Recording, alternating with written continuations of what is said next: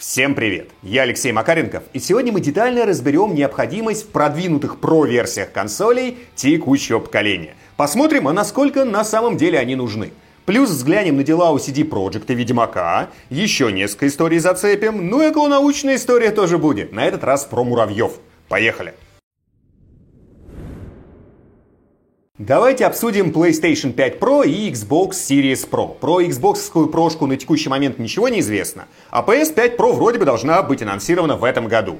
Но недавно у Digital Foundry вышел новый подкаст, где они высказались, что на текущий момент про-версии консолей практически никому не нужны, потому что разработчики до сих пор не научились выжимать все соки из продающихся версий. И это запустило волну обсуждений в интернете. Я решил к этому делу присоединиться, но не с пустыми руками и языком, а, скажем так, подкованно. Я задал вопрос, а нужны ли вот про-версии консолей в разных своих телеграм-чатиках, где собраны мои знакомые, работающие в геймдеве. Плюс позадавал вопросы прицельно уже конкретным людям. В итоге ответило более 30 человек, из них 17 дали развернутые ответы с объяснением, почему они думают так или иначе. Исходя из собственного опыта разработки, заточки игр под разные версии консолей, взаимодействия с издателями и всего-всего вот этого.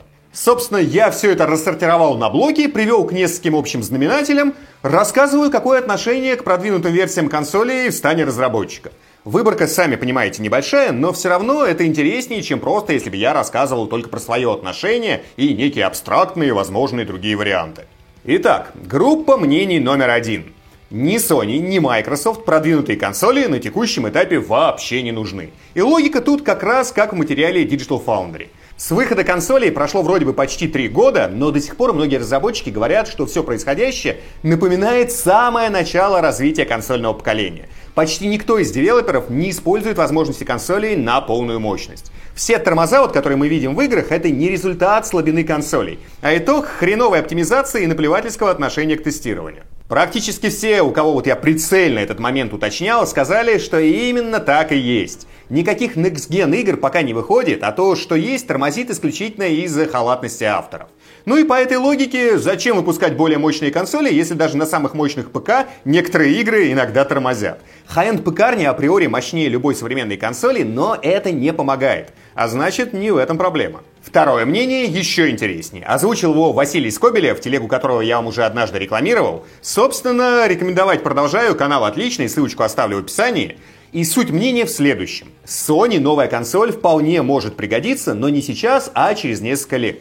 Потому что ближайшие два года разработчики в лучшем случае научатся использовать те мощности, что уже есть. Никаких мощных дев-китов на текущий момент нет, а значит разработчики начнут целиться в потенциально новую прокачанную PlayStation лишь через годик-два. И то, если им прямо сейчас начнут эти мощные дев-киты рассылать. А вот Microsoft вполне возможно про версии Xbox Series вообще не нужна, потому что они плотно встали на путь развития не железа, а сервиса. В тех же штатах вовсю продают консоли в рассрочку при условии, что люди подписываются на Game Pass. Фреймворки и софт Microsoft универсальные, так что никакой особой подгонки клиента игры под консоль практически нет. Ну то есть для них, возможно, Xbox Series Pro это примерно то же самое, что предложить геймерам массово проапгрейдить ПК. Только продавать этот ПК придется в убыток себе, при том, что изрядная часть подписчиков геймпаса уже сидит на ПК, и опять же, при том, что возможности Xbox Series X полную катушку вообще никто пока не использует. Иными словами, выпустить Xbox Pro можно только ради имиджа. А имидж тут, будем честными, так себешный, потому что все равно никто не поймет, зачем нужна эта продвинутая версия, при условии, что текущую-то по полной никто не задействует. Третий вариант мнения. Про версии консоли от Microsoft и Sony концептуально нужны. Но только при одном условии. Если обе компании умудрятся со скоростью звука заменить ими версии, которые уже напродавали. Чтобы разработчикам не пришлось заморачиваться под затачивание игр под разные варианты консолей. Да, в случае с приставками это сильно проще, чем с п.к. Да, в случае с Xbox проще, чем с PlayStation. Но время и деньги это все равно жрет. И одно дело заморачиваться с продвинутой версией игры ради, скажем, 20% игроков какой-то консоли, и совсем другое ради 5%. А в текущей ситуации надеяться, что геймеры прям побегут покупать про-версии, особо не приходится. Так что позиция на деле мало чем отличается от предыдущих. Идейно, да, про-версии нужны, но когда-нибудь потом и так, чтобы сразу все на эти про-версии пересели. Ну и было еще одно, хоть и не особо популярное мнение. Озвучили его реально только два человека – и они говорят, что про-версии нужны прямо сейчас. Причем и от Sony, и от Microsoft. Вот только объяснение у них было такое, прям скажем, сомнительное. По их версии, прошки нужны, чтобы разработчикам как раз-таки не пришлось заморачиваться с тестированием и оптимизацией. То есть, смотрите, это чисто финансовая история. Уровень нынешних игр не сильно отличается от того, что был в финале прошлого поколения.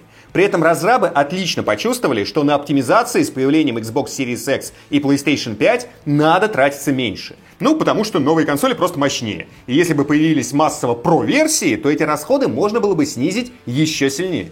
Опять же, нужна массовость. Все понимают, что и нынешних мощностей хватит пока за глаза. Но если бы было еще мощнее, расходы на разработку можно было бы еще снизить. То есть это такая очень меркантильная позиция, но она тоже имеет право на существование.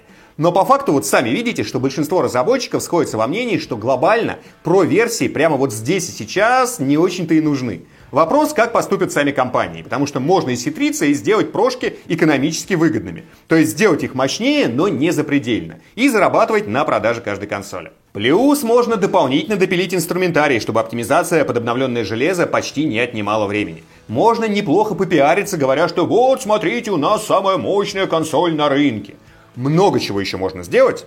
А как оно будет на самом деле, что называется, посмотрим. Вроде бы, по слухам, Sony должна представить PS5 Pro уже в этом году. Но, во-первых, это пока только слухи, хоть из надежных источников. А во-вторых, продажи PS4 Pro тоже не были заоблачными. Но, тем не менее, она вполне себе вписалась в общую экстему прошлого поколения. Давайте как раз вот этот момент и обсудим. Вот нужны с вашей точки зрения PS5 Pro и Xbox Series Pro? Или время для них еще не пришло? И будет круто, если еще и объясните почему. Так читать комментарии намного интересней. А сейчас небольшая полезная рекламная интеграция. На дворе уже несколько дней лета, и по этому случаю в фокусе внимания сегодня биваны от отечественного бренда с одноименным названием «Биван». Если вдруг не в курсе, то это очень легкие надувные диваны, которые складываются в компактную сумочку, вешаете такой на плечо или кладете в рюкзак, и в любой момент за считанные секунды можете соорудить мягкий комфортный лежак. Весит это удовольствие всего полтора килограмма, то есть можно брать даже на обычные городские прогулки. А когда нужно, достаете, раскрываете воздухозаборник, делаете несколько взмахов, чтобы захватить побольше воздуха, закрываете и готово. Конкретно вот эти биваны я уже рекламировал в прошлом году, и один тогда подарил знакомому. Он эксплуатировал его в хвост и в гриву все лето, а затем использовал дома, на нем просто дети постоянно играли. И второй я сам регулярно использую, но, конечно, не в таком жестком режиме. И за это время с моим биваном вообще ничего не случилось. А у приятеля специально перед интеграцией уточнил, у него было всего два прокола. Один раз дети ткнули биван осью игрушечной машинки, у которой слетело колесо. А второй раз прожгло углем от костра. Но оба раза все заклеили буквально за 10 минут. А главное, швы при этом чувствуют себя прекрасно, ткань тоже не протерлась. У китайских вариантов с этим постоянные проблемы, они часто швы нормально не проваривают, и они банально расходятся. Ну и ткань многие производители ставят слишком тонкую, а тут прям все отлично. Конкретно это версия Bivan 2.0. У него удобное выпячивание в головной части в виде подушки, в изголовье есть сетка, чтобы можно было спокойно лежать на животе, плюс есть крепление для колышков, чтобы Bivan можно было закрепить на земле и он не улетал при порывах ветра. В общем, штука очень удобная и прочная. На сайте сейчас сезонные скидки до 15%, а по промокоду Макаренко в две недели будет действовать дополнительная скидка 25% от последней цены на сайте. Переходите и закупайтесь. Конец рекламной интеграции и погнали дальше. В прошлый раз мы с вами кратко обсуждали историю про то, что CD Projekt может продаться.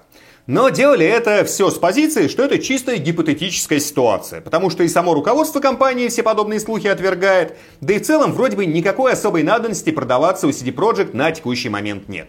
Правда, в комментариях были люди, которые написали, что вообще-то с продажами Киберпанка все не очень, новых Ведьмаков тоже нет. Когда выйдут новые анонсированные игры и как они продадутся, не очень понятно. И вообще, наверное, у CD Projekt все сейчас плохо. Собственно, компания выпустила годовой отчет, и можно прям посмотреть, плохо у нее все или хорошо. И вот если смотреть на выручку, то все по сравнению с прошлым годом не айс. Обрушение на 19% до 41 миллиона долларов. И да, если вас удивляет, что CD Projekt зарабатывает настолько небольшие деньги по меркам индустрии, то лишний раз напомню. CD Projekt как была, так и остается очень небольшой компанией. Почему-то в головах у многих они прям какие-то гиганты лютые. Но это не так, и никогда так не было. Почему выручка просела, понятно, как раз по причинам, которые вы отметили в комментариях. Новых игр нет, старые продаются все хуже, и ситуацию, как это ни странно, спасает сериал по Ведьмаку. Там с выходом каждого из двух сезонов резко подскакивали продажи игр по вселенной. При этом есть важный момент. Чистая прибыль за год у CD Projekt наоборот увеличилась. Правда, всего на 1%, но как бы все равно это прибыль. Чистоганом они заработали 16,5 миллионов. И на фоне этого акции тоже подорожали, аж на 5%. Что интересно, в отчете компания похвасталась общими цифрами продаж Ведьмака. Сообщила, что за всю историю напродавала 75 миллионов копий всех Витчеров вместе взятых. При этом из них 50 миллионов – это третья часть. А вот по продажам Киберпанка информации, к сожалению, никакой нет. И в основном отчете нет, и на прицельные вопросы прессы и инвесторов руководство напрямую не отвечает. И создается впечатление, что там все совсем не очень. Что, помня вот состояние игры на старте, достаточно логично. Ну и что хочется сказать. На текущем этапе в целом у CD Projekt все нормально. Не сказать, что прям фонтан, но деньги они зарабатывают. В частности, еще и за счет экономии увеличили немножечко прибыль. Над новыми играми они тоже трудятся. И вот тут важный момент. Если компания захочет таки продаться, то делать ей это логично не сейчас, а ближе к выходу новых Ведьмаков. Там традиционно акции компании подорожают. Напомню, что сейчас CD Projekt трудится над перезапуском франшизы, которая случится не ранее 2025 года, плюс в разработке еще две игры по Ведьмаку. Некий проект с онлайновой направленностью, над которым трудится дочерняя компания CD Projekt Malasis Flood. И там, кстати, недавно случились сокращения, и разработка проекта, по слухам, была чуть ли что не перезапущена. Ну и есть еще Канис Майорис, это ремейк переосмысления первого Ведьмака, над которым работают Foods Fury. И тут очень важна вот какая вещь. Без новых игр доходы CD Projekt неминуемо будут падать. И то, как будет чувствовать себя компания, по сути, зависит от того, насколько успешные игры она выпустит до выхода четвертого Ведьмака. Ну окей, называться он будет не Witcher 4, но суть это не меняет. В головах людей это именно четвертый Ведьмак. Если вот этого вот нового большого Ведьмака не успеют к 25-26 году, то мощностей компании может хватить, даже если другие игры покажут себя не лучшим образом, а просто заработают больше, чем было потрачено. А вот если разработка затянется, то ситуация сложится опасная. И это основной вариант, при котором CD Projekt может пойти с молотка. Ну и в целом, владельцы компании на протяжении уже, наверное, лет 10 в интервью регулярно говорят о том, что хотят вывести студию в высший дивизион. Стать таким крупным игровым издателем, превратить Ведьмака в огроменную франшизу, вырастить новую франшизу на Киберпанке. Но вот все пока это остается исключительно в планах и на словах. Компания остается относительно небольшой, и из-за этого при ее амбициях положение у нее на рынке очень и очень шаткое. Но пока, повторюсь, все плюс-минус нормально. Такие дела. А теперь маленькая, но важная новость. Вот помните, как британский антимонопольный регулятор заблокировал сделку Microsoft и Activision Blizzard? С того момента еще целая куча стран сделку одобрила. Ну и теперь уже совсем понятно, что судьба покупки напрямую зависит именно от британских органов. Ну, точнее, даже если они ничего не одобрят, Microsoft может пойти на хитрый шаг, закрыть официальный бизнес в стране, провернуть сделку и дальше уже решать вопрос локально. Или вообще плюнуть на регуляторов, провернуть сделку и смотреть, что же предпримут эти монопольщики из Великобритании. По логике, они должны законодательно запретить компании работать в стране, но теоретически возможны варианты. Например, наложат большущий штраф, но работать таки не запретят. И напомню, что Microsoft подала апелляцию, и как раз стала известна дата слушаний. Стартуют они 24 июля, продлятся 10 дней, а значит где-то в начале августа мы с вами узнаем, получится ли у Майков зацапать октябризов без всяких дополнительных переподвыподвертов. Или все в итоге в очередной раз затянется. Естественно, как только станут известны результаты, и в ролике разберем, и в телеге тоже обо всем расскажу. Если на телегу до сих пор не подписаны, ссылочка всегда живет в описании к роликам, подписывайтесь. А теперь традиционная околонаучная история. На этот раз про муравьев. Все плюс-минус себе представляют, что муравьи крайне социально организованные животные. И развитие их шло по пути крайне жесткой специализации. Ну, то есть, сами посудите, за размножение отвечает всего одна особь – матка. То есть, вот все-все-все муравьи внутри одного муравейника – это сестры. Какие-то из них становятся солдатами, какие-то рабочими, и многие, кстати, думают, что на этом разделение заканчивается. Но это даже близко не так. Потому что и солдаты бывают разные, и рабочие тоже специализируются на куче задач. Есть фуражиры, которые путешествуют и собирают еду и строительный материал вне муравейника. Это, кстати, разные специальности. Есть муравьи-няньки, есть строители, есть уборщики, и они тоже бывают разной направленности. В общем, разделение по роду занятий у некоторых видов мурашей очень и очень разнообразное. Оно куда глубже, чем кажется на первый взгляд. Но при этом, как раз вот за счет такой узкой специализации, интеллект у каждого отдельного муравья не особо развит. При тестировании каждый отдельный мураш никаких крутых умственных способностей не демонстрирует. Со своими задачами он справляется отлично, а вот чуть надо отступить куда-нибудь в сторону, оказывается дуб дубом. Ну, то есть разум муравьев коллективный. Вместе они сила, а по отдельности довольно тупенькие биороботы. А теперь маленький нюансик. Ученые давно отлично изучили, как муравьи ориентируются в пространстве. Основной способ коммуникации у них химический. Когда, скажем, муравей отправляется искать пищу, он прокладывает химическую дорожку, по которой можно вернуться. И если он пищу нашел, и ее оказывается много, то, двигаясь обратно по своей химической дорожке, он оставляет поверх новую, по которой другие муравьи узнают, где находится много еды, и топают уже скопом, чтобы перетаскать в муравейник все, что нашел вот один единственный конкретный муравей. И подобных сигналов у них сотни или даже тысячи. То есть все примерно как в программировании. If A равно B, go to C. И если ты химический программный код не выполняешь, то бабах и тебя выпиливают, потому что на этот случай тоже есть своя программа. Так вот, долгое время считалось, что все ориентирование вне муравейника у мурашей основано именно на химических маркерах. Но затем ученые выяснили, что они неплохо находят дорогу по положению Солнца, а недавно группа исследователей из Института экологии Макса Планка выяснила, что как минимум один вид муравьев, живущий в Сахаре, пошли еще дальше. Они в прямом смысле строят для своей навигации ориентиры на местности. Еды в Сахаре мало, уходить муравьям от муравейника приходится очень далеко, иногда на несколько километров. То есть они прям уходят в походы за едой на несколько дней. И чтобы не сбиться с пути и вернуться, они строят навигационные холмики. То есть вот в прямом смысле из песчинок и камешков возводят постройки высотой иногда до 15-20 сантиметров. И если эти постройки разрушить, возвращаться начинает намного меньше муравьев, и вся колония может оказаться на краю голодной гибели. И казалось бы, ну что такого, строят и строят, это же муравьи, муравейники они тоже вон какие делают. Чего бы им холмики какие-то там не построить.